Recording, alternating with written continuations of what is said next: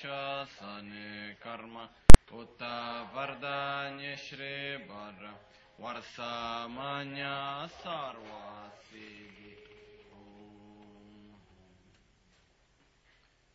Akyuke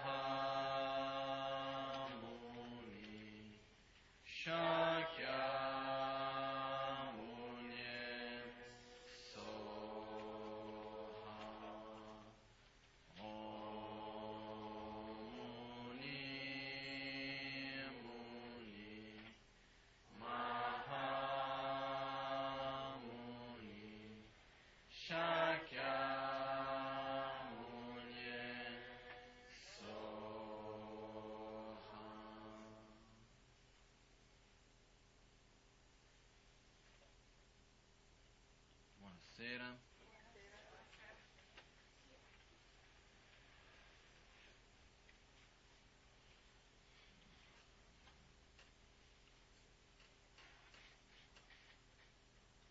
Come facciamo tutti i mercoledì che prima di cominciare la parte della meditazione cerco di condividere un po' alcune esperienze, alcune idee e così via.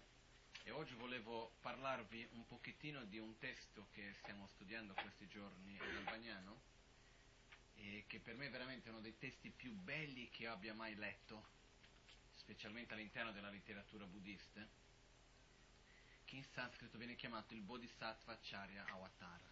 no? È chiaro che è un testo fatto di dieci capitoli, abbastanza lungo, eccetera, eccetera, non è che adesso possiamo metterci qua a parlare di tutto il testo, però volevo condividere alcuni dei punti che abbiamo visto in questi ultimi giorni. Innanzitutto comunque è un testo che esiste anche in italiano, per questo tutti possono avere accesso, leggerlo, c'è anche il commentario molto bello scritto da Geshe Eshe Topten, perciò è veramente una cosa che è accessibile a noi. Comunque, in questi ultimi giorni il testo è fatto di diversi, sono dieci capitoli, eccetera, però sono due punti che abbiamo visto in questi ultimi giorni che volevo condividere con voi, che, sono, che io ritengo molto molto importanti. Adesso, eh, in questo testo sono tutti due punti presi in un modo abbastanza esteso, che viene chiamata la coscienziosità e la consapevolezza, che sono due cose molto importanti per noi. Quello che succede è questo, vabbè, nel testo in sé solo la consapevolezza sono 109 versi, e così via, che entrano i diversi tipi di consapevolezza che vogliamo avere, dobbiamo avere. Però adesso non, entri- non entriamo nei dettagli sul testo. Quello che accade è questo. Succede molto spesso nella nostra vita che noi veniamo presi dalle occupazioni di tutti i giorni, se vogliamo chiamare in questo modo. No? Da quando siamo ragazzini, che comunque siamo presi dal fatto sia dallo studio, poi c'è il divertimento, poi man mano che cresciamo prendiamo delle responsabilità, dobbiamo sostenere queste responsabilità e una gran parte della nostra vita è presa comunque dalla sopravvivenza stessa. No? E in parte diciamo va bene, abbiamo questo corpo, dobbiamo curare questo corpo, viviamo in una società nella quale ci relazioniamo tra di noi, dobbiamo fare dei giusti scambi, ci deve essere un equilibrio nell'interdipendenza che c'è tra di noi e tutto il resto.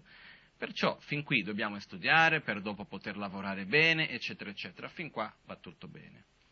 Però cosa succede? Succede che ci sono certe cose che sono importanti per avere una qualità di vita migliore. Sono certe cose che sono molto importanti per poter riuscire a soffrire di meno, a essere più sereni, a mantenere un po' più di equilibrio, a essere più felici in sostanza ed essere una persona migliore. Qua stiamo parlando proprio delle necessità più basiche in questo. Eh? Che però ci dimentichiamo di queste cose, o magari non ci accorgiamo neanche, non li te- prendiamo neanche in considerazione. Quindi questo è questo primo aspetto chiamato la coscienziosità, è capire certe cose ed essere coscienti di questo nella nostra vita. Per esempio, mi sa che settimana scorsa abbiamo già parlato del fatto di vedere, saper riconoscere i nostri nemici come i veri nemici, eccetera. Ho parlato di questo settimana scorsa, no? Questo è uno dei passi di questa coscienziosità. Per esempio, il fatto di vedere e capire quali sono le cose che veramente mi fanno bene e quali sono quelle che mi fanno male. Capirlo, osservarlo, riflettere, avere chiarezza con se stesso, è molto importante.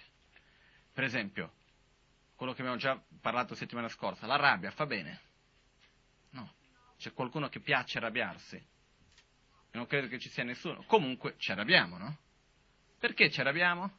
Perché qualcuno mi ha detto qualcosa, perché quell'altro ha fatto quell'altro, c'è sempre una ragione. È chiaro, visto che a me non mi piace arrabbiare, se io mi arrabbio è perché è colpa di qualcun altro, ovviamente, no? Ma di solito pensiamo così. Perché se tu vai a qualcuno che è arrabbiato e dici ma non arrabbiarti, eh, che vuoi da me se non arrabbiarmi? Parla con quell'altro che non faccia queste cose, così non mi arrabbio più. È così che noi funzioniamo di solito. Quello che succede è che nel momento nel quale noi invece riusciamo a capire che la rabbia da dove viene? Viene da dentro di noi. Io posso avere mille condizioni diverse intorno a me, ma se io scelgo non arrabbiarmi, non mi arrabbio. Dipende di come io mi relaziono con la situazione. È un'attitudine mia interiore. Però la prima cosa è vedere la rabbia come un nemico. È quel nemico che noi portiamo a pranzo, che noi portiamo a letto, che noi portiamo a casa, a fare le vacanze, eccetera, eccetera. Invece dobbiamo tenerlo con distanza.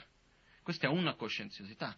Ma ci sono tanti aspetti, noi passiamo, partiamo anche da un punto di vista più grossolano. Tutti noi vogliamo avere una buona salute, no?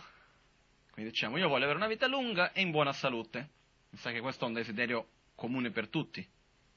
Però se io voglio avere una buona salute, che cosa è necessario per avere una buona salute? Il modo come mangio fa una differenza? Assolutamente sì. Uh, la mia stabilità emozionale fa una differenza per la mia salute? Assolutamente sì. Il luogo dove vivo ha un'influenza? Anche. Uh, il mio comportamento per dire quante ore io dormo, eccetera, eccetera, ha un'influenza sulla mia salute? Anche. Perciò, se io voglio avere una buona salute, devo tenere queste cose in considerazione. Quindi innanzitutto sviluppare consapevolezza. Faccio un esempio mio personale. L'ultima volta che sono andato in Brasile, sono andato da un medico, così parlando, questo medico mi disse, guarda che tu sei intollerante al grano, proprio il grano specifico. Ho detto, va bene, da quando non mangio il grano sto molto meglio. Però se io non avessi la coscienza, la coscienziosità di essere intollerante al grano, non sarei mai riuscito a smettere di mangiare il grano e perciò non mi sentirei meglio.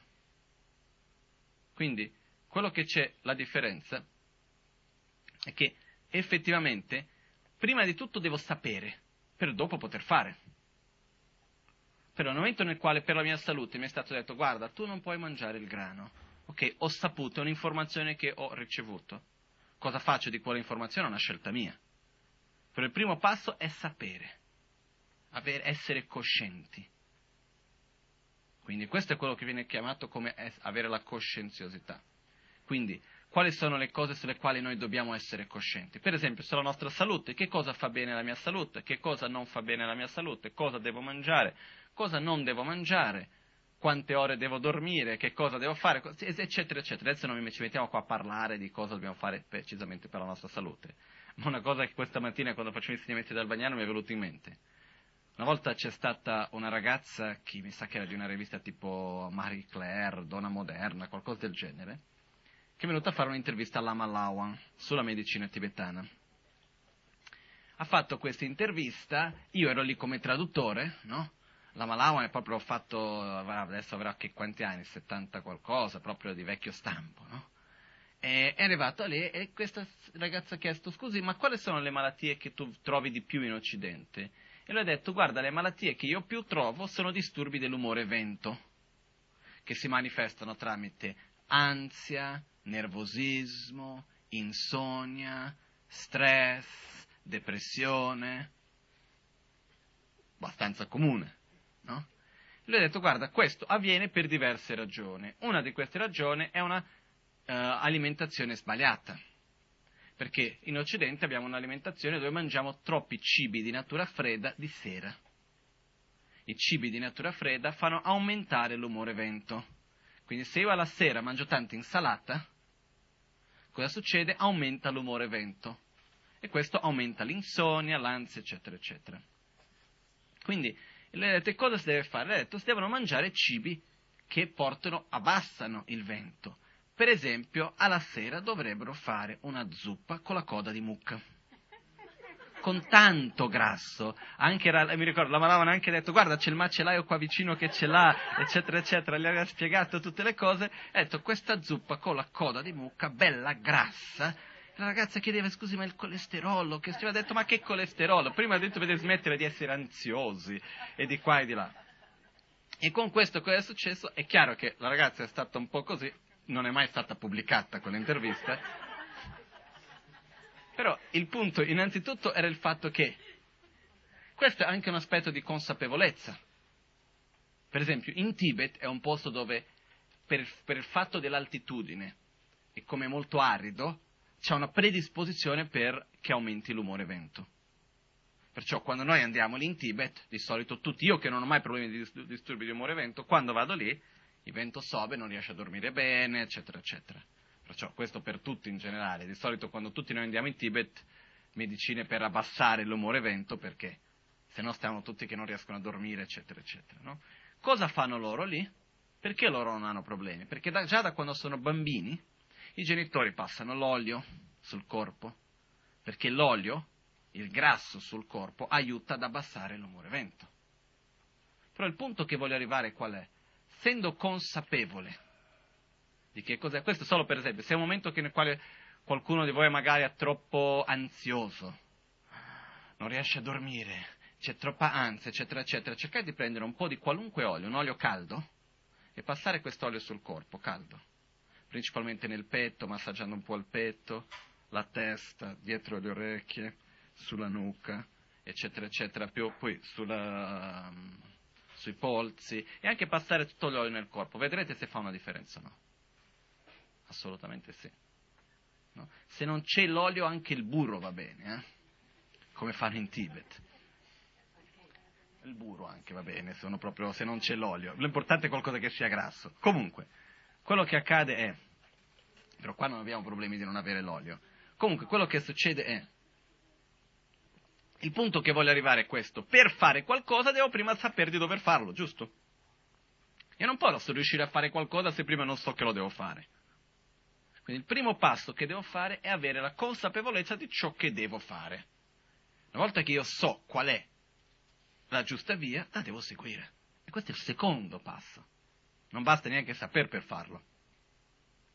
Perciò il primo passo è imparare, conoscere, sapere che cosa fa bene, che cosa fa male, cosa devo compiere, cosa devo eliminare. Questo è il primo passo che dobbiamo fare. Ed è importantissimo. Per esempio, avere la consapevolezza di quanto questa vita sia preziosa. Non è uno scherzo, questa opportunità che noi abbiamo qui noi ce la prendiamo veramente per scontato. Ma sì, ma cosa vuoi che sia? Quanti sono quelli nel mondo, in percentuali, che hanno l'opportunità che abbiamo noi per seguire un sentiero spirituale? Pochi. Basta pensare, se una persona nasce nel dolore e vive nel dolore, ha spazio interiore per pensare di cambiare la propria attitudine?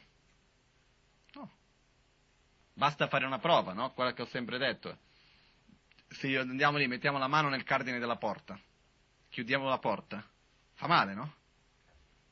Lasciamo la mano lì che chiude, chiude, chiude, a un certo punto riusciamo a meditare, pensare la compassione, l'amore, devo aiutare tutti, devo smettere di essere arrabbiato, devo cercare di essere più paziente. Riusciamo a pensare a queste cose, la rinuncia, la dice la corretta visione della realtà.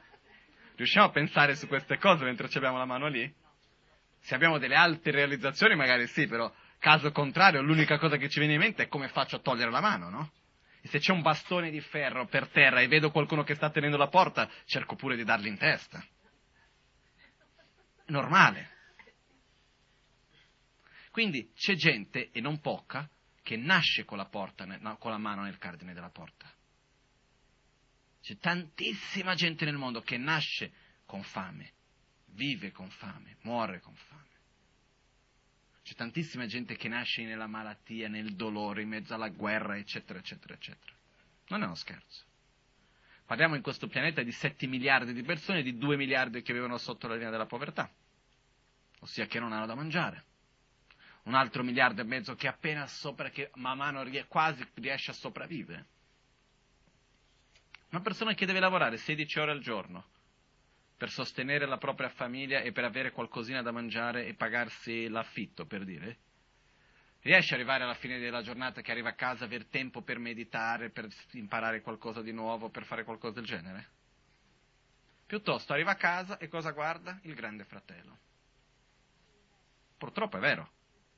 È una triste realtà, è uno dei programmi più visti in Italia. Non solo in Italia, ma dappertutto. Questo cosa vuol dire? Vuol dire che proprio non c'è spazio per null'altro, devo solo cercare di pensare a nulla, annientare i pensieri. Perché non c'ho spazio, è già troppo quello che devo fare nella vita, è già troppo faticosa la vita. Non c'ho spazio per cercare di pensare di cambiare la mia attitudine, qualunque cosa di questo genere. Quindi, vediamo che le percentuali diminuiscono. Eh? Qua non è che dobbiamo andare lontano, basta guardare in Italia. Quante sono le persone in Italia che passano la vita intorno a lavorare, quindi sopravvivere, piaceri sensoriali, di, eh, discordie varie? E si gira intorno a questo? Lamentarsi del governo? No? Quante sono? e che proprio non passa neanche per l'anticamera del cervello. Pensare di, ah, devo cambiare la mia attitudine, fare qualcosa. Sono tanti purtroppo, e non parlo di, non è che uno deve essere buddista, qualunque religione che sia essa. Una cosa che ho già detto tante volte, se noi prendessimo le preghiere che vengono fatte, anche per quelli che seguono una religione, facessimo il census delle preghiere, no? e andassimo a vedere quante preghiere sono fatte per richieste di cose mondane e quante preghiere sono fatte per richieste di cose spirituali. Quanti sono quelli che chiedono devo passare nell'esame, non devo trovare un lavoro migliore, non riesco a vendere casa, il mio fidanzato, la fidanzata, il marito, la moglie, il figlio, la figlia, eccetera, eccetera, eccetera, eccetera. Che va bene, non è che sto mettendo nulla di contro questo. Ma quante sono le richieste di preghiera nella quale, oh ti prego, possa io sviluppare più pazienza, essere una persona più gentile, non vedere più le cose in questo modo fissato che ho, eccetera, eccetera. La percentuale sarà piccolissima. Da questo possiamo vedere quante sono le persone che hanno uno spazio effettivo per un sentiero spirituale, che è un sentiero di trasformazione interiore. Se noi siamo qua è perché ci abbiamo, se no non saremmo qui. Quindi non è che siamo speciali.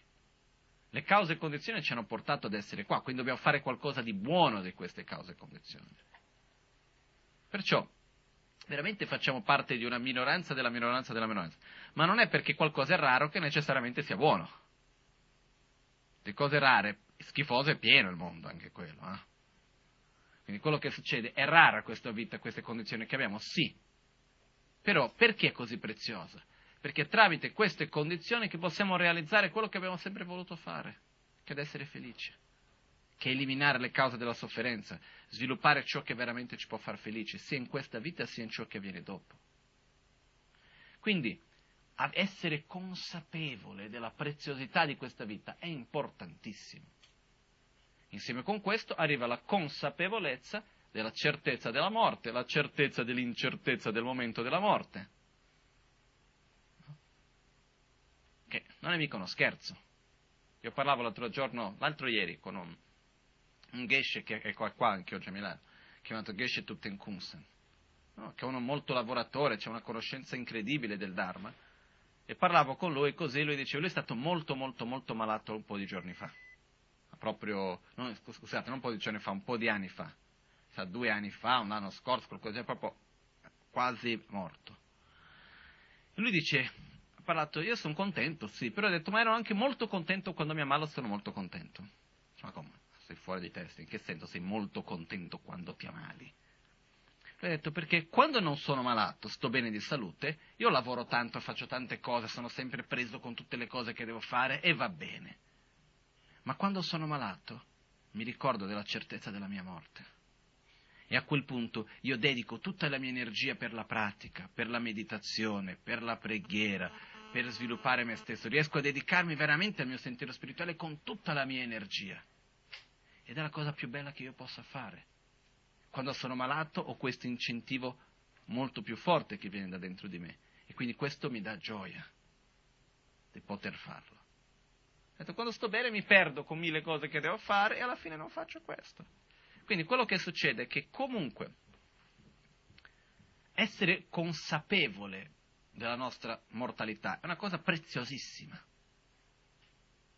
Perché questa consapevolezza ci porta a fare le cose con più significato dare più valore a ciò che veramente ha valore. Quindi quello che accade in tutto ciò è,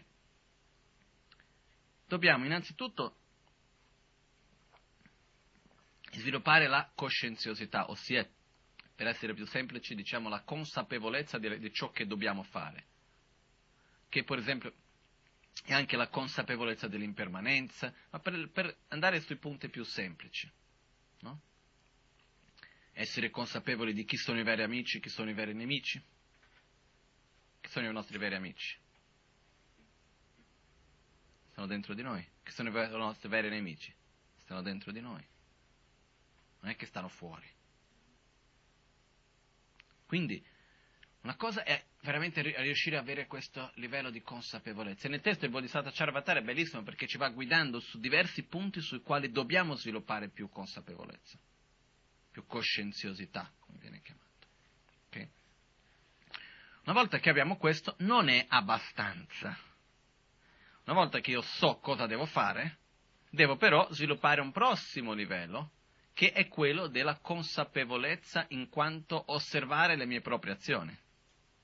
Ho la coscienziosità di quello che devo fare, ho chiarezza di qual è l'obiettivo, di come voglio essere, di come devo essere.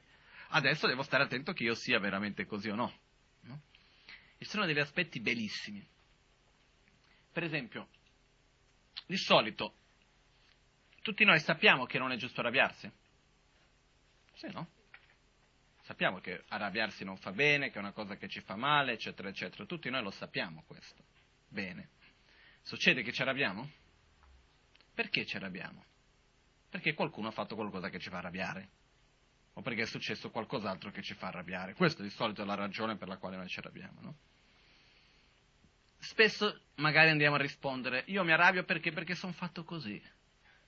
Quando le cose avvengono in questo modo io mi arrabbio e eh, sono fatto così, che devo fare? La rabbia fa parte di me, sono cresciuto in quel modo, l'esempio che mi ha dato mio padre, che ne so io che menate ci facciamo. Però il punto è che andiamo a dirci comunque una ragione per la quale ci arrabbiamo in questo. Nel testo Shantideva ci spiega dei metodi molto belli, che sono, diciamo, due metodi principali. Partiamo di quello per la rabbia. Il metodo per la rabbia è questo. Lui dice, quando ti accorgi che stai per avere un'attitudine guidata dalla rabbia, sto per dire qualcosa, sto per muovermi in un modo, sto per guardare in un modo che non devo fare, sto per fare un gesto che non dovrei fare. Cosa faccio? Sto fermo. Nel testo dice, rimango fermo come un pezzo di legno. Quindi sto per dire, ah, mordo la lingua, la, la, le labbra, ingoio la saliva.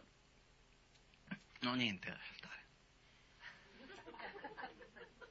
Meglio non dire. Sto per fare qualcosa che io so che non è giusto farla. Io so che non va bene fare. Cosa faccio? Mi fermo, respiro, butto quella rabbia fuori, porto la mia mente a uno stato di neutralità, da questo posso generare un'altra motivazione positiva dopo. Non è che mentre sono con la rabbia, l'antidoto della rabbia, l'amore, sì, però prima da, da rabbia per diventare amore ci deve passare prima per uno stato di neutralità di mezzo. Non è che posso andare alla persona che è arrabbiata e dire ma medita sull'amore. Ma come faccio a meditare sull'amore mentre sono arrabbiato? Ditemelo. Non si può. Quindi cosa deve fare? Dalla rabbia si arriva a uno stato di neutralità, dallo stato di neutralità si può meditare sull'amore. Però questa semplice attitudine nella quale io dico, quando vedo che sto per dire qualcosa, sto per agire in un modo che so di non dover fare, rimango fermo come un pezzo di legno. Interiormente anche, anche esteriormente, non dico questo già ci fa vedere la possibilità che abbiamo di fermare queste attitudini. Perché se no rimaniamo su quella cosa, tanto sono fatto così. Non funziona mica in questo modo. Perciò comincio a fare qualcosa, mi fermo. Questo è importante. Comincio anche a pensare qualcosa, vedo che la mia mente sta andando in una direzione sbagliata, mi fermo. Questo fa una differenza enorme perché se no cosa succede? Succede che noi di solito vediamo che chi è il capo che comanda? La rabbia. Non sono mica io, se mi arrabbio la colpa non è mica mia. Che c'entro io? Però chi paga il conto sono io. Perché chi è che soffre quando c'è la rabbia e i risultati della rabbia? Me stesso, mica la rabbia stessa. Quindi sono io che comando.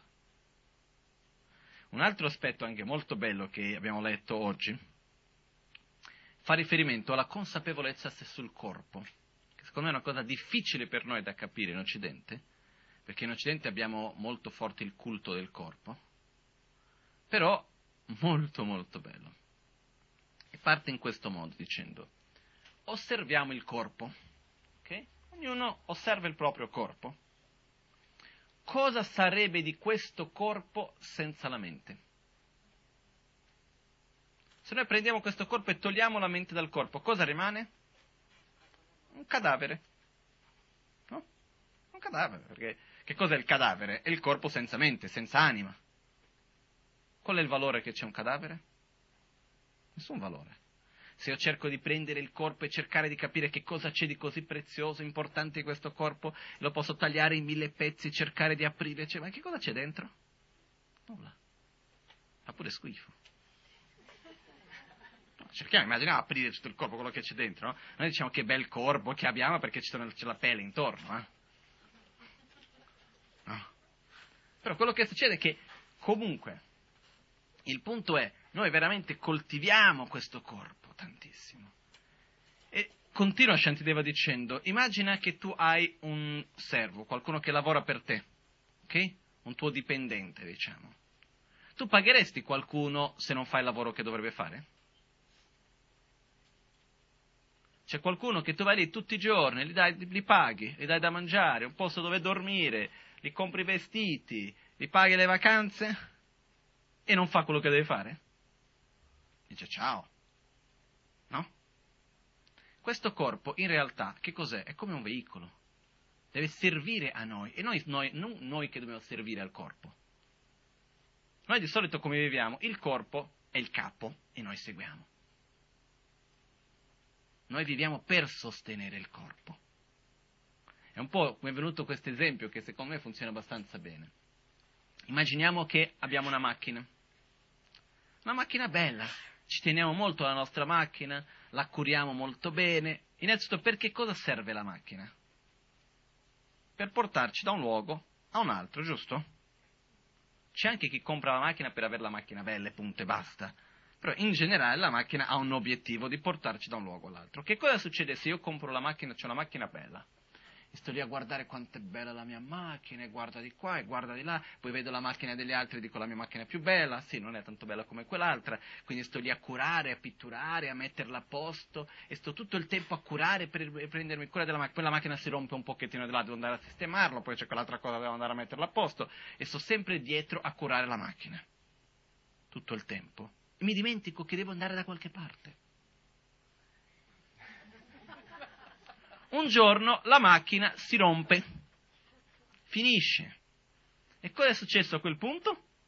La macchina rimane e io devo uscire e andare a prendere un'altra. Però io sono rimasto fermo e non sono fatto, non ho fatto neanche un po', magari sono andato in una direzione opposta di quello che volevo andare. È come dire, io voglio andare da qua fino a Bodh Gaya in India in macchina. È il mio obiettivo. Prendo la macchina per farlo. Poi comincio a guidare, vado, però vedo che bella macchina, sto a preoccuparmi per la macchina, a pensare solo per la macchina, di qua e di là. Quando vado a vedere il giorno che quella macchina non funziona più, sono finito in Russia. Può succedere. Perciò quello che accade è avere un obiettivo, dove voglio arrivare. Questo corpo è un mezzo, non è un fine in se stesso. No? La Maganci dava questo esempio che diceva Cosa pensate di qualcuno che va in camera in albergo, non sa quanti giorni deve rimanere in quell'albergo, che qualunque momento può essere mandato in un'altra città, e si mette in camera d'albergo, perché diciamo che io arrivo a Milano, entro nella camera d'albergo, non so quanti giorni devo stare, cosa vado a fare? Vado all'Ikea, comprare nuovi mobili per la camera dell'albergo chiamo i muratori, dobbiamo pitturare di qua, mettere a posto quella cosa, vado in un posto di antiquariato a comprare delle cose belle da mettere nella camera dell'albergo, nulla che posso portare con me dopo. E sto lì a curare tutti i giorni la camera dell'albergo, eccetera, eccetera. Se uno fa così, cosa si dice questo? Non c'è altro da fare. Sei fuori di testa. Ma quanto tempo deve stare in questa camera d'albergo? Boh, chi lo sa? E perché la curi così tanto? Ah, perché io mi riconosco in questa camera d'albergo. E il giorno che deve cambiare camera, deve ripartire da zero.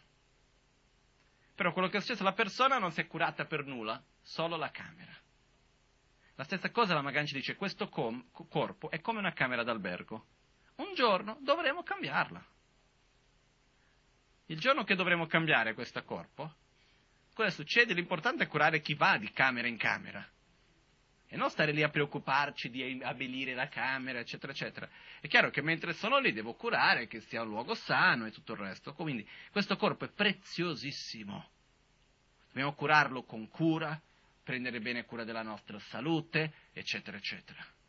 Però ricordandoci che è un mezzo e non un fine in se stesso. Perché noi spessissimo viviamo al contrario. Eh? Perché sto bene? Ah, perché ho avuto questo piacere, perché c'è il corpo. De... Siamo sempre dietro questo corpo. La stessa cosa con i soldi. I soldi. Chi è il capo? Il denaro o chi lo possiede? Chi dovrebbe comandare? Dovrebbe. Chi lo possiede, no? Alla fine dei conti chi comanda? è spesso il denaro no? Sono le, tre, le tre sofferenze del denaro. La sofferenza di accumulare, la sofferenza di mantenere e la sofferenza di far crescere. Poi mantenere e far crescere, mantenere e far crescere non finisce mai più. La sofferenza di perdere, però anche se uno non perde, c'è comunque la sofferenza perché quella rimane, rientra nella sofferenza di dover mantenerlo perché non riesco a mantenerlo, quindi c'è la sofferenza di riuscire a mantenerlo. No? Però è una vita che uno vive per quello. No? Io mi ricordo tante volte che sono venuti delle, tante volte no, poche, alcune volte, delle persone tanti anni fa dalla Magancia dicendo sai la Magancia io ti voglio aiutare per i tuoi progetti, per le tue cose eccetera, però sai una cosa a me non mi va di darti dei soldi per un progetto così, preferisco mettere dei soldi in modo che tu ogni mese sai che c'hai quello lì che è il, il guadagno di quei soldi che va a generare. Ho detto no, non voglio. Ho detto io non so quanto tempo posso vivere. Soldi, energia, quello che ci voglio usare. I soldi lavorano per me, non io per i soldi. Quello che c'è lo uso. Io mi ricordo tanti anni fa, da Maganci veniva, che era quando aveva qualcun arrivava il periodo più o meno prima di andare in India, dove c'erano tutti i monasteri, svuotava tutti i conti dappertutto, andava lì, distribuiva tutti i soldi che aveva, finiva tutto, zero. C'era qua dal centro che si chiamava, dobbiamo pagare la bolletta, come facciamo? Completamente svuotato e lì che, per che cosa? Per aiutare i monasteri, la gente povera dei villaggi, eccetera, eccetera, no? Lui ci ha sempre detto, i soldi servono per essere usati. È chiaro che ognuno deve anche saper gestirli. Però il fatto, anche se noi osserviamo nella nostra vita, quanto spesso siamo noi che viviamo per le cose e non le cose per noi. Io dico sempre, la mia macchina, sono molto contento della mia macchina, però la mia macchina è, deve servire a me, non io a lei. Quindi cosa succede? La mia macchina, se è sporca, è sporca. L'importante è che dentro sia pulita. Tanto io sto dentro, non fuori. Deve essere sana, sicura, eccetera, eccetera. Però al di là di questo, se c'è un grafio, se non c'è un grafio, ma che me ne frega? Se fa il suo scopo, bene. Nello stesso modo, quello che accade che cos'è? Le cose che noi possediamo devono servire a noi e non noi a loro. Quanto tempo perdiamo a stare a pensare come devo fare per mettere a posto quella cosa, per sostenere quell'altra? Le paure che ci portano, per esempio, le cose che possediamo che abbiamo paura che vengano rubate, che vengano perse, che vengano rotte, eccetera, eccetera. Troppo. Quanto tempo della nostra mente non prende tutto questo? È un po' la stessa cosa anche con il corpo, no? Sviluppare i nostri sensi. Dice, che bello, no? Sapere avere un occhio più raffinato per vedere le cose belle, saper avere un orecchio più raffinato e saper sentire le sfumature del suono, avere un gusto più raffinato e saper sentire il vino piuttosto che il palato, che riesco a capire il tipo d'olio piuttosto che una fregatura. È una gran fregatura. Perché? Se io ho l'orecchio raffinato, questa cuffia non va bene, quell'altra non va bene, qua non si sentono i bassi, lì si sentono troppo gli alti, e di qua e di là. Quindi, se ho una grande conoscenza di musica, vabbè, questo stile non mi piace, quella... se non conosco niente, qualunque cuffia, sono contento e vado avanti. Mi sviluppo il palato. Ah no, ma guarda, quest'olio non mi piace perché è così. Per una cosa, per darmi un po' di soddisfazione, deve essere l'olio XYZ, il vino. Io ho già visto tanta gente così. C'è una persona in particolare che mi viene che è abituato a bere bottiglie da vino che costano 4.000 dollari. Figuriamoci, ovunque va non va mai bene il vino. A non sia che sia quel tipo lì. E soffre. Stesse contento. Va bene. Uno che ha l'occhio dell'arte, che deve essere tutto preciso, le curve messe bene e tutto il resto. Bello. Io ho un grande rispetto verso tutte queste arti. Però cosa succede? Se uno dopo riesce a star bene ovunque va, va bene. Se dopo arrivi in un posto che le cose non stanno a posto, che non stanno come uno vuole, che le cose sono un po'... Ah, e sta in ansia. Ma perché? Quindi il punto che voglio dire è che dobbiamo mettere energia in quello che veramente porta beneficio. Dov'è il problema veramente, secondo me? Che questo corpo sia un mezzo e non un fine in se stesso, riusciamo a capirlo abbastanza bene. Ok? Magari. Però un mezzo per che cosa? E questo è il problema. Questo corpo è un mezzo, va bene. Chi è che possiede questo corpo? Chi è l'autista che c'è dentro? La mente. La mente intellettuale, la mente più emozionale, comunque la mente, l'animo, se vogliamo chiamarlo in questo modo. Però, ma per andare dove? Qual è l'utilità che ha questo corpo? Questo corpo serve per farci accumulare la virtù per essere di beneficio per gli altri, per aiutarci a imparare cose nuove, a sviluppare le nostre qualità. Non dobbiamo lasciare che questo corpo faccia delle cose che vanno a non fare altro che accumulare più cause di sofferenza. Ma invece dobbiamo fare che tramite questo corpo dobbiamo accumulare più cause di virtù, per essere più felici. Ad esempio, parlare male degli altri. Il corpo c'entra? Sì, no? Qualcuno qua riesce a parlare male di un altro senza usare il corpo? No, quindi il corpo c'entra. Io do gli ordini al corpo, il corpo non dice niente di male agli altri. Comincio a parlare zitto. Funziona. Perché, esempio, parlare a vanvere.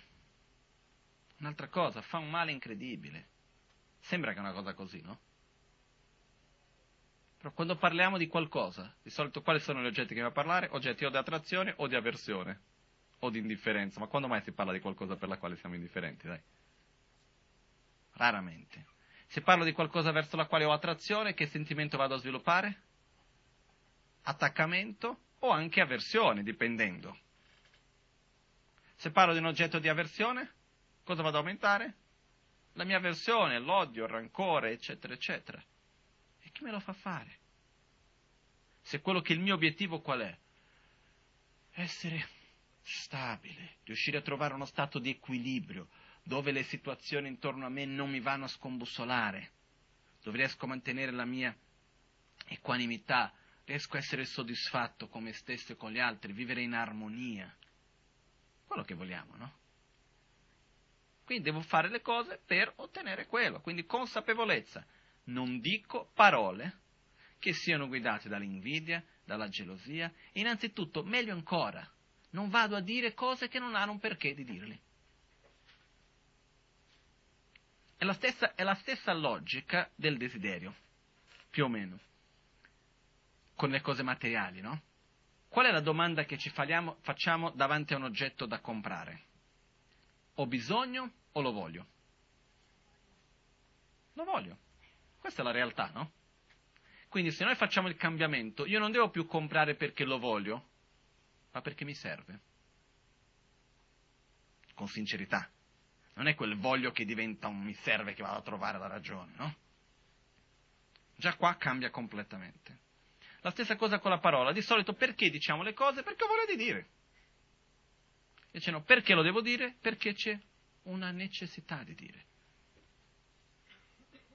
Io credo quasi quasi che il voto di non dire ciò che è disnecessario è quasi quasi più importante che il voto di non mentire. Perché non mentire è importantissimo, eh? Però non dire ciò che è disnecessario, ancora più importante, perché si va a accumulare tanta di quell'energia negativa, si va a creare tanti di quei conflitti tramite la parola, ma troppi. Quindi sviluppare la consapevolezza di ciò che dico, stare attenti, prima di parlare pensare, quando vediamo che stiamo per dire la cosa che non ha un perché, che non ha un bisogno, che può portare a un risultato negativo, meglio star zitti. Non so perché abbiamo questa abitudine di dover per forza parlare. Quando siamo a pranzo con qualcuno, dobbiamo parlare. Andiamo in macchina con qualcuno, dobbiamo parlare. Andiamo a fare due passi con qualcuno, dobbiamo parlare. Non c'è cosa più bella che stare insieme con una persona in silenzio. È bellissimo. Sai, stare con una persona, ci guardiamo negli occhi in silenzio. Punto. Poi possiamo leggere un libro insieme, possiamo riflettere su qualcos'altro, ci sono tante cose che possiamo fare. Però cercare il più possibile di non usare la nostra parola per ciò che non serva. Sai quanta energia andiamo a risparmiare? Tantissima. Già qua una direzione che diamo al corpo. Un'altra direzione che diamo al corpo. Noi di solito creiamo abitudini. Quindi quello che accade è quando io mi metto ad agire in un certo modo, quello che succede è che la prima volta magari non è tanto facile. Magari perché, ma non è neanche un fatto di facile o difficile. Diciamo che io di solito vivo in un posto dove c'è tanto rumore a tavola, ok? E quindi io, e mi piace sentire il bicchiere quando tocca per tavola. Quindi io cosa succede alla fine ogni volta? Metto il bicchiere con forza sul tavolo e mi abito ogni volta. Boom, boom, boom. Quando mi troverò in un posto dove c'è silenzio, cosa farò? Col bicchiere sul tavolo, con tutta forza. Anche qua, avere consapevolezza di come noi agiamo, come parlo, come mi muovo, cosa faccio. No? C'era una persona una volta che mi ricordo tanti anni fa, ero molto molto vicino a questa persona e succedeva che spesso si arrabbiava. Io da un lato sono molto grato a tutte queste persone che sono stato vicino e che hanno avuto queste diverse attitudini perché io ho imparato tantissimo. Però comunque ero lì, c'era questa attitudine e un giorno a un certo punto ho deciso non la lascio più le cose così. Cominciavo a parlare, no, ma perché di quadrato? Mi ha detto, oi, smettila. Ma mica te perché ti devi arrabbiare? Ma sei così stupido da arrabbiarti per una cosa di questo livello? Io non sono arrabbiato. E se non sei arrabbiato non parli in quel modo. Eh, ma in che modo sto parlando? No? Ho detto, guardati. Il problema è che quando diventa un'abitudine non ci accorgiamo neanche più. Perciò è importantissimo imparare a osservare se stessi, come mi muovo, come parlo con gli altri, come guardo agli altri, come agisco. È importantissimo. È il classico esempio che ho già fatto migliaia di volte, lo ripeto sempre, perché non penso che tutti lo stiano mettendo in pratica, mi farei tanto felice se così fosse, però lo ripeto comunque. Il cassiere, la cassiere, quando si va in banca, o in banca o al supermercato, volevo dire. Di solito come vediamo? È una persona o è una funzione? Come ci relazioniamo di solito? Una persona che esegue una funzione e io mi reporto con la funzione. Cosa ci vuole arrivare lì, davanti alla cassa, guardare negli occhi e dire buongiorno? Ciao, come stai? Che ci vuole? E magari senza dire tutto questo perché magari ci prendono per pazzi. E se ci prendessero fatti loro. E il punto è andare lì, guardare negli occhi e sorridere. Quanto ci costa? Per un attimo pensare nell'altro, essere presente. Fa una differenza enorme nella vita questo il fatto anche che quando noi andiamo per esempio a trovare una persona, il modo come salutiamo la persona, come andiamo a darle la mano, come li guardiamo in faccia, fa una differenza? Enorme. Per questo, qual è l'impegno che secondo me dovremmo avere con questo nostro corpo, visto che è il corpo che ci deve seguire? E dico, te corpo, devi farmi accumulare virtù, al karma positivo, non voglio, tu non mi puoi mica far accumulare karma negativo per far soffrire di più energia negativa. Tu corpo devi farmi accumulare azione positiva. Quindi, fare la gente felice è un modo di accumulare virtù. Perciò devi sorridere, essere gentile, muoversi in un modo rispettoso verso gli altri. È importantissimo. È come quando si va a trovare qualcuno. No? Quante volte che non ho visto, si va a salutare, sono quelle persone che, ah sì, ciao, danno la mano perché c'è l'altro davanti, ma proprio non lo guarda neanche in faccia. Invece quando ci troviamo con qualcuno, anche se per un istante, questo a me mi capita molto spesso purtroppo, di dover salutare qualcuno in fretta, perché materialmente non c'è il tempo. Però quello che io cerco di fare è, anche se sono per tre secondi, essere completamente presente in quei tre secondi. Sono qua, ti guardo negli occhi, ti do la mano con la mia presenza, ti abbraccio, però sono qui. Fa una differenza enorme poi dopo. Quindi, quello che accade è, cerchiamo di avere questa sorta di sorveglianza interiore che sta a guardare come parlo, come penso, come agisco fisicamente, che decisioni prendo. Per esempio, una cosa che accade certe volte per me è disgustosa, quasi. È quando si vive la vita con una dualità nella quale si pensa che il sentiero spirituale è una cosa e la vita di tutti i giorni è un'altra.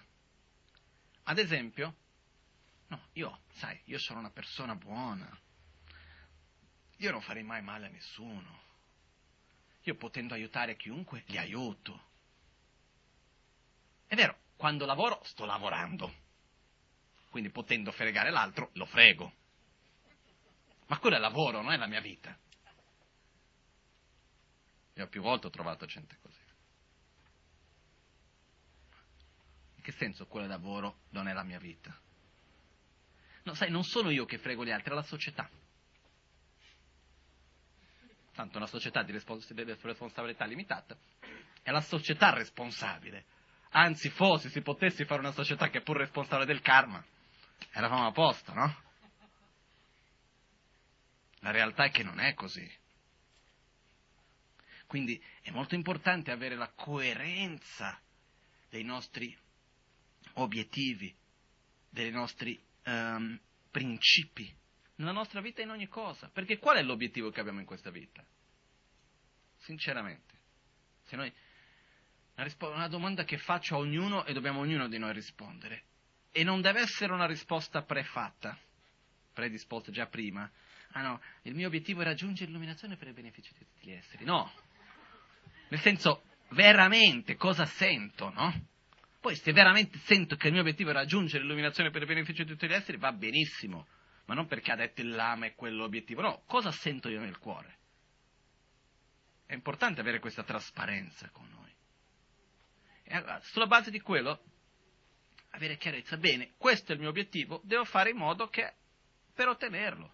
E questo corpo, che è bellissimo, non deve fare altro che eseguire gli ordini che riceve. Viene pagato ogni giorno. Gli do da mangiare. No? O lav- lavoro tantissimo, perché cosa? Per sostenere questo corpo alla fine, no? Che un giorno ci lascia. Perciò questo corpo deve eseguire gli ordini di chi c'è dentro, che è chi veramente comanda. Se no succede che noi abbiamo un impiegato a cui gli paghiamo uno stipendio costoso e ci dà pure gli ordini. Se vogliamo fare così, possiamo pure fare, eh? Nessuno ci impedisce, tanto lo stiamo già facendo. Quello che accade è invece il fatto di dire no, chi comanda qui sono io. Questa azione non viene fatta. Questo modo di agire non va bene. Questo prendere controllo della nostra vita di questo corpo anche e ricordarci bene che questo corpo, per il quanto che sia bellissimo, è momentaneo, è come un veicolo, è come un mezzo. Un giorno ci lascerà. Il giorno che arriva, no? Come viene detto, che arriva il Signore della morte. Ricorda, non è che esiste il Signore della morte che viene a prenderci, ok? È la morte stessa quando si parla del Signore della morte. Ma il giorno che arriva il Signore della morte, non è che, no, innanzitutto non ha preavvisi. Non è che dice guarda ci manda la raccomandata. No? Quando arriva, arriva, non ce n'è. E non è che possiamo dire sai aspetta un attimo, non sono pronto. Quando arriva è finita. Perciò quello che dobbiamo fare innanzitutto è usare bene questo corpo finché c'è ed è qui curarlo nel miglior modo, però capire che c'è qualcosa che va molto al di là del curare il corpo, avere un corpo bello, uh, curato, con, in buona salute, ok, va benissimo tutto questo. Però questo corpo non deve essere causa di gelosia, di invidia, di discordia, di litigi, di conflitto, di attaccamenti, di paure. Almeno non dovrebbe. Questo è l'obiettivo verso il quale vogliamo portare. Invece cosa succede? Se succede qualcosa al nostro corpo, rimaniamo male? E come? No? Se mi cadono i capelli. Ah, la tragedia. Ma veramente, eh? Perché questo? Perché è la mia immagine noi abbiamo una identità basata su questo corpo in un modo pazzesco. La realtà dei fatti è che noi serviamo questo corpo come se lui fosse il vero capo. Perché? Perché abbiamo un'identità basata su questo corpo. Quando noi ci chiediamo chi sei, dobbiamo descrivere noi stessi, senza filosofare, senza cercare di essere profondi, come quello che sentiamo veramente. Il corpo c'entra o no con l'io? E come? Tanti di noi. Per alcuni abbiamo già fatto dei passi, magari vediamo in un modo diverso anche sulle esperienze che noi stessi abbiamo fatto. Però su tanti di noi è il corpo, la prima cosa che viene. Però in realtà il corpo è una cosa che finisce, qualunque momento.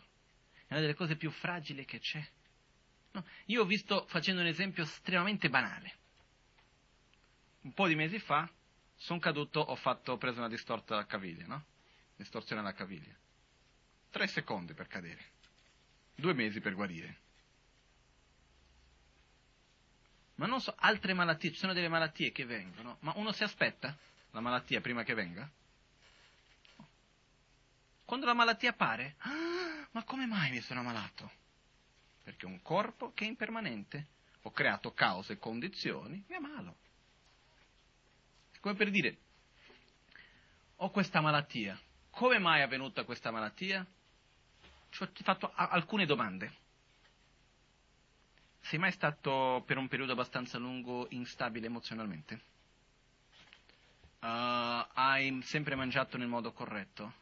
Hai sempre agito in un modo corretto? Hai sempre avuto un'attitudine di rispetto verso lo stato di salute che vorresti raggiungere? La risposta è no con piccole cause, si arriva al risultato. Quindi quello che accade è che innanzitutto questo corpo è prezioso, sì, però noi abbiamo un'identità che va molto al di là di questo corpo ed è questa che dobbiamo sviluppare innanzitutto e avere consapevolezza di questo.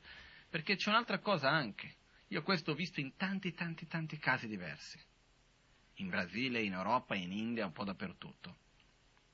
Io posso avere, e questo se noi pensiamo per noi stessi è la stessa cosa, io fisicamente posso stare in ottima salute o malato, o essere malato. Posso essere ricco o povero. Posso essere da solo o in compagnia. Il mio stato interiore è quello che comanda. Se io, per esempio, sviluppo più amore, questo amore mi aiuterà in qualunque situazione mi troverò. Se io ho un, innanzitutto, anzitutto questo, questo, se io ho un obiettivo interiore da seguire, non importa se sono malato o se sono in buona salute, il mio obiettivo ce l'ho e lo seguo. Non importa se ho soldi o se non ho soldi, il mio, mio obiettivo lo seguo. Perché è indipendente da queste cose. Non importa se sono da solo o no, in buona compagnia o no, il mio obiettivo io lo seguo. Questa è una delle più grandi ricchezze che possiamo avere, avere un obiettivo interiore chiaro e avere un percorso da seguire. Perché in questo modo il resto poi dopo anche viene, abbiamo un effetto collaterale positivo di questo, anche sul corpo. No? Se noi pensassimo che anche scientificamente si dice che il corpo ha la qualità capacità di guarire qualunque malattia,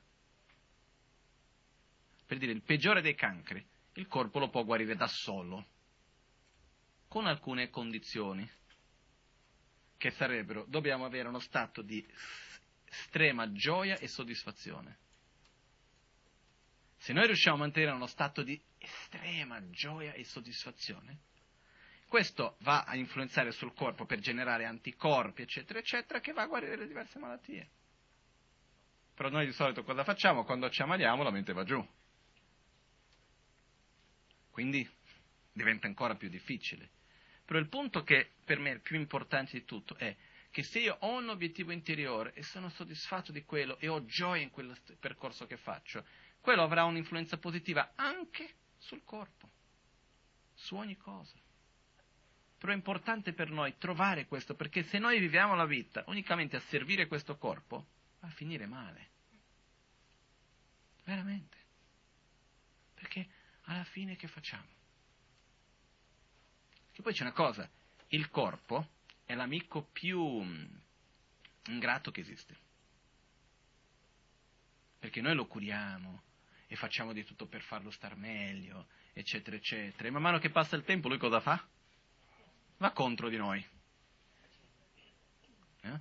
Io cosa faccio? Vado lì e lo curo e cerco e metto la crema antirughe e di qua e di là, eccetera, eccetera. E il corpo che direzione prende?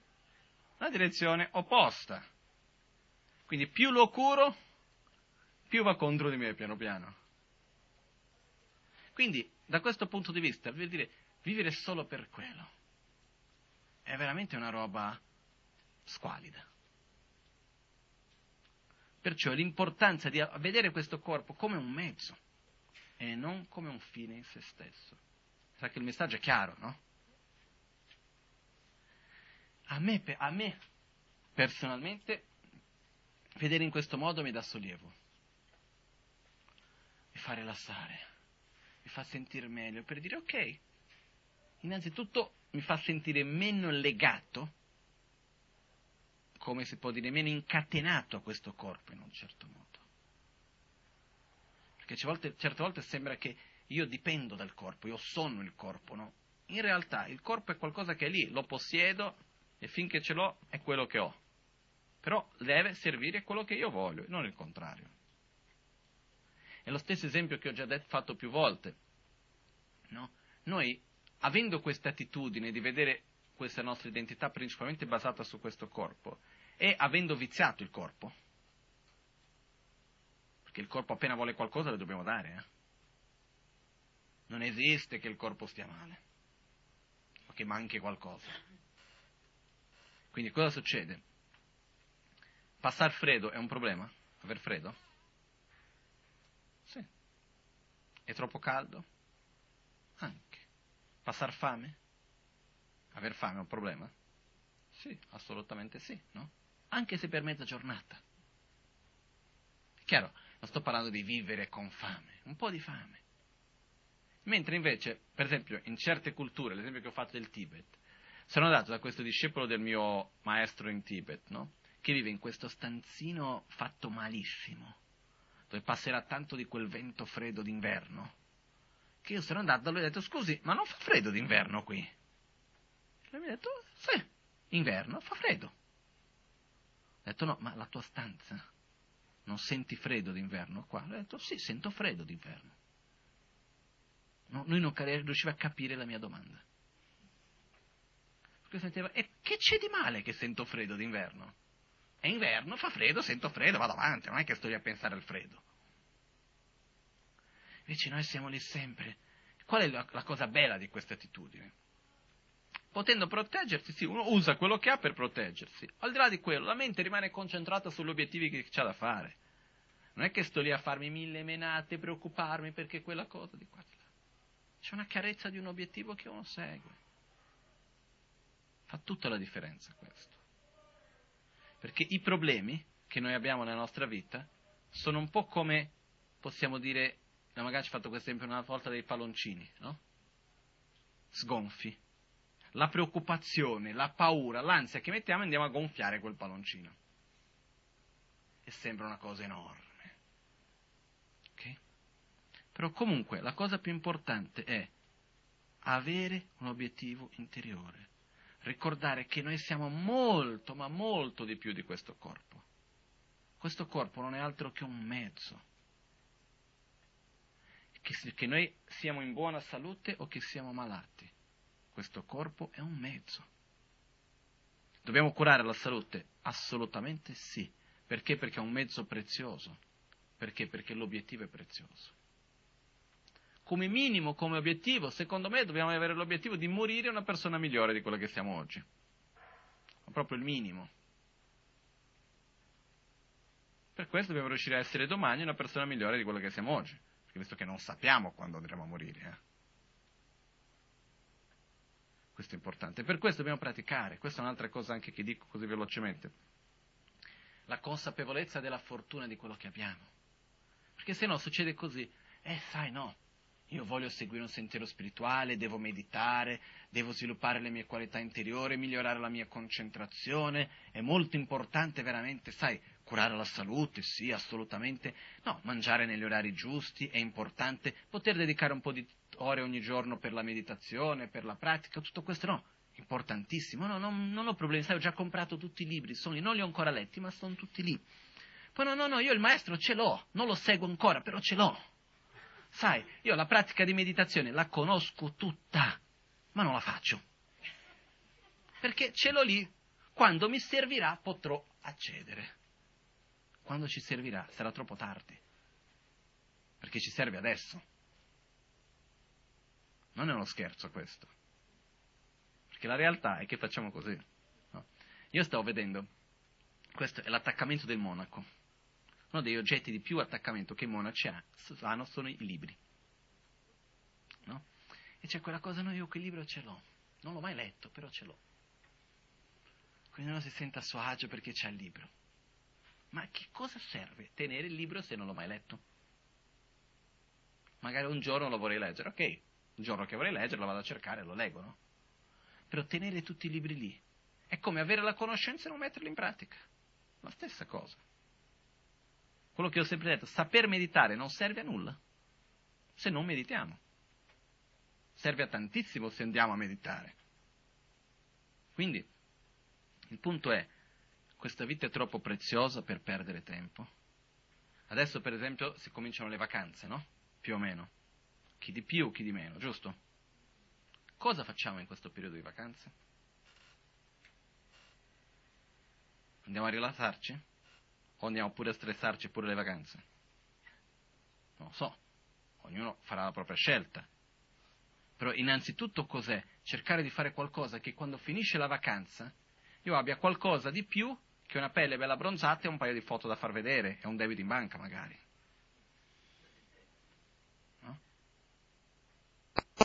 Cosa, devo avere qualcosa di più. Devo arrivare alla fine delle vacanze e dire ah che bello, ho avuto questo tempo per riflettere, ho potuto vedere un luogo sacro, ho potuto imparare qualcosa di nuovo, ho potuto diventare più forte, che ne so io, qualcosa che possiamo portare con noi dopo. E non fare qualcosa che semplicemente poi dopo è finita, andiamo avanti e si continua. Fare delle cose che quando arriva alla fine dell'anno, ah che bello, allora ho potuto realizzare questo. Perché? Non lo so, magari mi sbaglio, eh? Però la sensazione che ho è che arriva la vacanza, l'idea delle vacanze è far nulla. Mettersi lì, sotto al sole. A me piace andare in spiaggia, per due giorni, poi personalmente. Però quello che succede è, ok, ci mettiamo lì, sotto il sole, poi ci buttiamo in acqua, facciamo due chiacchiere, un po' di gossip, avanti, magari leggiamo un romanzo. Va bene, si mangia, si mangia. No, va benissimo tutto questo, nulla contro questo, però il problema qual è? Finita queste vacanze, e che cosa abbiamo concluso? Si lavora tutto l'anno per andare in vacanza? Poi cosa facciamo con queste vacanze? Che cosa abbiamo portato? Cosa portiamo con noi alla fine? Almeno dobbiamo cercare di imparare qualcosa di nuovo, no? Come diceva la Maganchen, make your holidays holidays faccia che le sue vacanze siano dei giorni sacri, no? Ossia, che alla fine possiamo dire, ah, io ho qualcosa con me, ho imparato qualcosa di nuovo, ho avuto un'esperienza bella, ho costruito qualcosa, ho avuto un tempo per riflettere, per elaborare le mie emozioni, per meditare, che ne so io, trovate voi qualcosa da fare di significativo. Ognuno deve cercare per se stesso, perché è inutile dire uno all'altro, io posso dire vai una lunga lista di cose significative da fare, però deve venire da noi stessi. La cosa importante è avere la consapevolezza del dover fare qualcosa di significativo. Ok? Quindi diciamo questo era il punto principale di aver consapevolezza, osservare la nostra mente e dare un, una direzione ad essa, osservare le nostre parole e dare una direzione a queste. Noi siamo capaci di farlo e per questa cosa dobbiamo avere un enorme orgoglio e una enorme arroganza. In che senso? Io ce la faccio, tu rabbia, non sei nulla. Perché noi ci mettiamo piccolini, no, io ho tanta rabbia, come faccio? Quando quella situazione accadrà, come farò a rifare? A, a, no, no, no, non posso. Invece no, io ce la faccio, sono qua, vieni rabbia. Eh, parliamo. Tu qua non entri. Perché, esempio, dov'è la rabbia, che abbiamo tanta paura della rabbia? È nell'oggetto che ci fa arrabbiare? È da qualche parte? Ce l'abbiamo nel cassetto? È dentro di noi. Quindi nel momento che noi nella mente diciamo via, non ci stai, non ci sta. Però dobbiamo credere in questo nostro potenziale, in questo nostro potere, in questa nostra libertà. E quindi prendere possesso di noi stessi, del nostro, la nostra, come si può dire, prendere le redini in mano della nostra vita e non vivere la vita come un semplice risultato di ciò che ci circonda. Questo è importantissimo e perciò avere coraggio, avere questa arroganza positiva per modo di dire, di dire io sono più forte che te rabbia, gelosia, invidia, arroganza, eccetera, eccetera. Ho quella cattiva abitudine? Sì, ma ce la faccio a cambiare. Determinazione. È proprio imporsi in questo modo.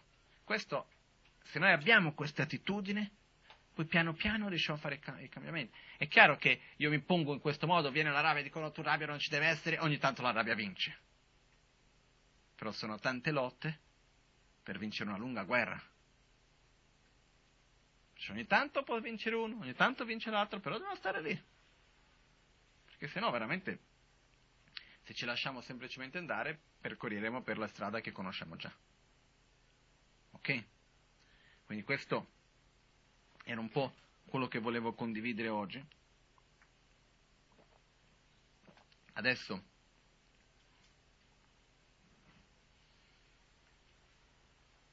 un'ultima cosa solo. Tutto questo è inutile se non abbiamo un obiettivo chiaro.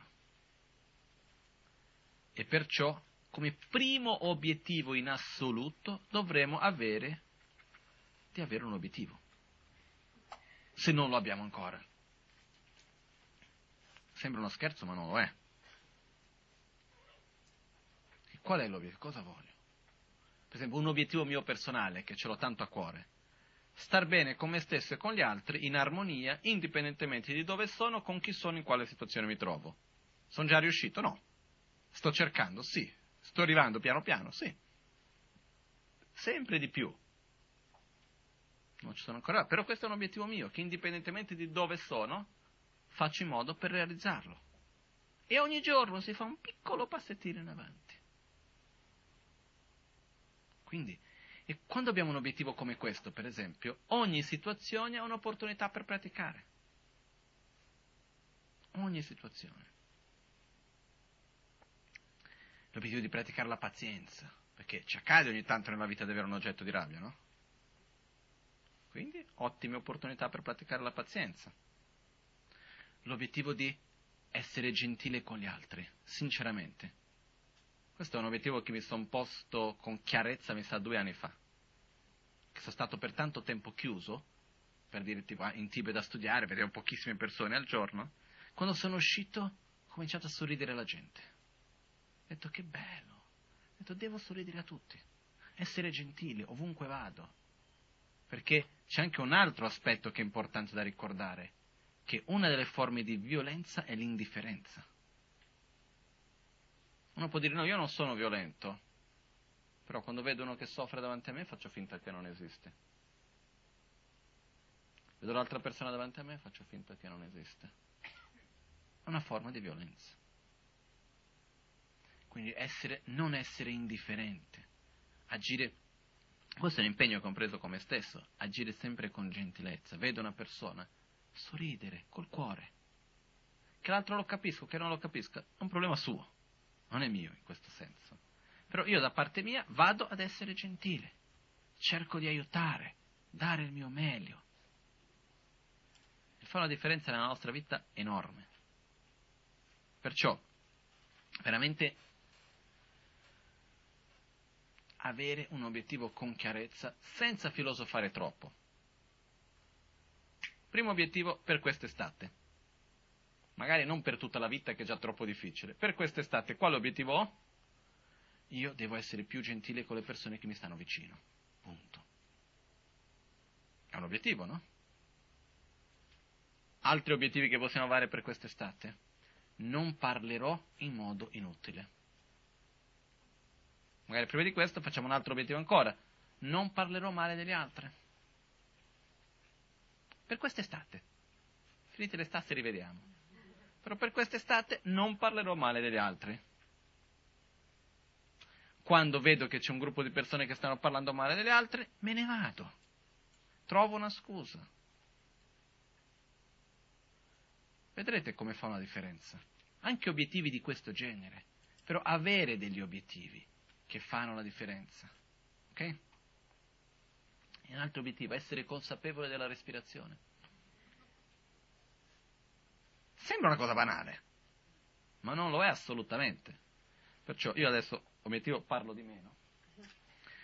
Uh, facciamo ora la meditazione la pratica dell'autoguarigione. Per le persone che sono nuove, volevo dire che è chiaro che non si può spiegare la pratica dell'autoguarigione in una giornata né in mezz'ora. Anche per questo che io ho messo a disposizione nel sito il commentario dell'autoguarigione, in modo che chi lo volesse imparare meglio comunque c'è di tutta la spiegazione della pratica. Però adesso quello che noi faremo è ricordare che innanzitutto meditare vuol dire familiarizzare la mente, direzionare la mente per uh, avere un'attitudine in un modo più naturale, più spontaneo. Cominceremo con la meditazione sul respiro e dopo da questo cominciamo con la pratica dell'autoguarigione che verrà guidata per chi magari è la prima o tra le prime volte magari non si sente a suo agio di fare necessariamente i gesti che vengono chiamati mudra, può anche non farli, non c'è assolutamente nessun problema. Chi vuole stare solamente in silenzio va benissimo, ognuno faccia come si senta meglio. La cosa importante è è cercare innanzitutto di essere presenti nel momento presente. Questo è molto importante. Una delle cose importanti della meditazione è di togliere dalla mente i pensieri che ci siano verso il futuro o verso il passato. No? E con questo aggiungo un, piccolo, un altro obiettivo, togliere la parola se dal proprio vocabolario. Se questo fosse successo e se quello succederà, io l'ho tolto dal mio, aiuta abbastanza. Perciò Dobbiamo essere presenti nel momento presente. Sono qui, non devo pensare a qualcosa che potrà succedere nel futuro o qualcosa che è accaduto nel passato.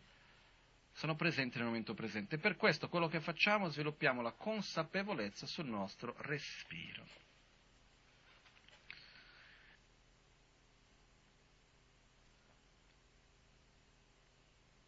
All'alba o al tramonto di notte o durante il giorno, possono i tre gioielli concederci le loro benedizioni, possono aiutarci ad ottenere tutte le realizzazioni e cospargere il sentiero della nostra vita con molti segni di buon auspicio.